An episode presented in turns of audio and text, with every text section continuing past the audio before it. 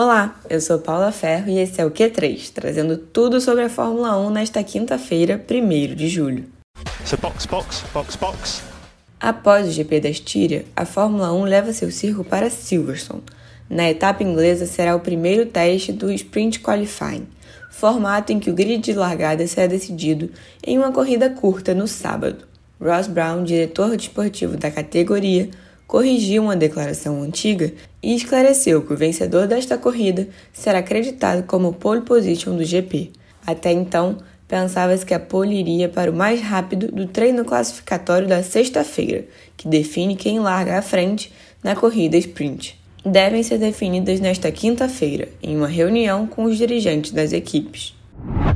Novidade nas transmissões deste ano da Fórmula 1 a veiculação de mensagens entre equipes e direção de prova reduziu o fluxo dessa comunicação. Segundo Michael Masi, agora que os times sabem que serão exibidos, pensam duas vezes antes de fazer algum questionamento. O diretor de provas da Fórmula 1 também afirmou que a comunicação não interfere nas decisões dos comissários, já que eles não têm acesso ao conteúdo, assim como não escutam narração e comentários das corridas.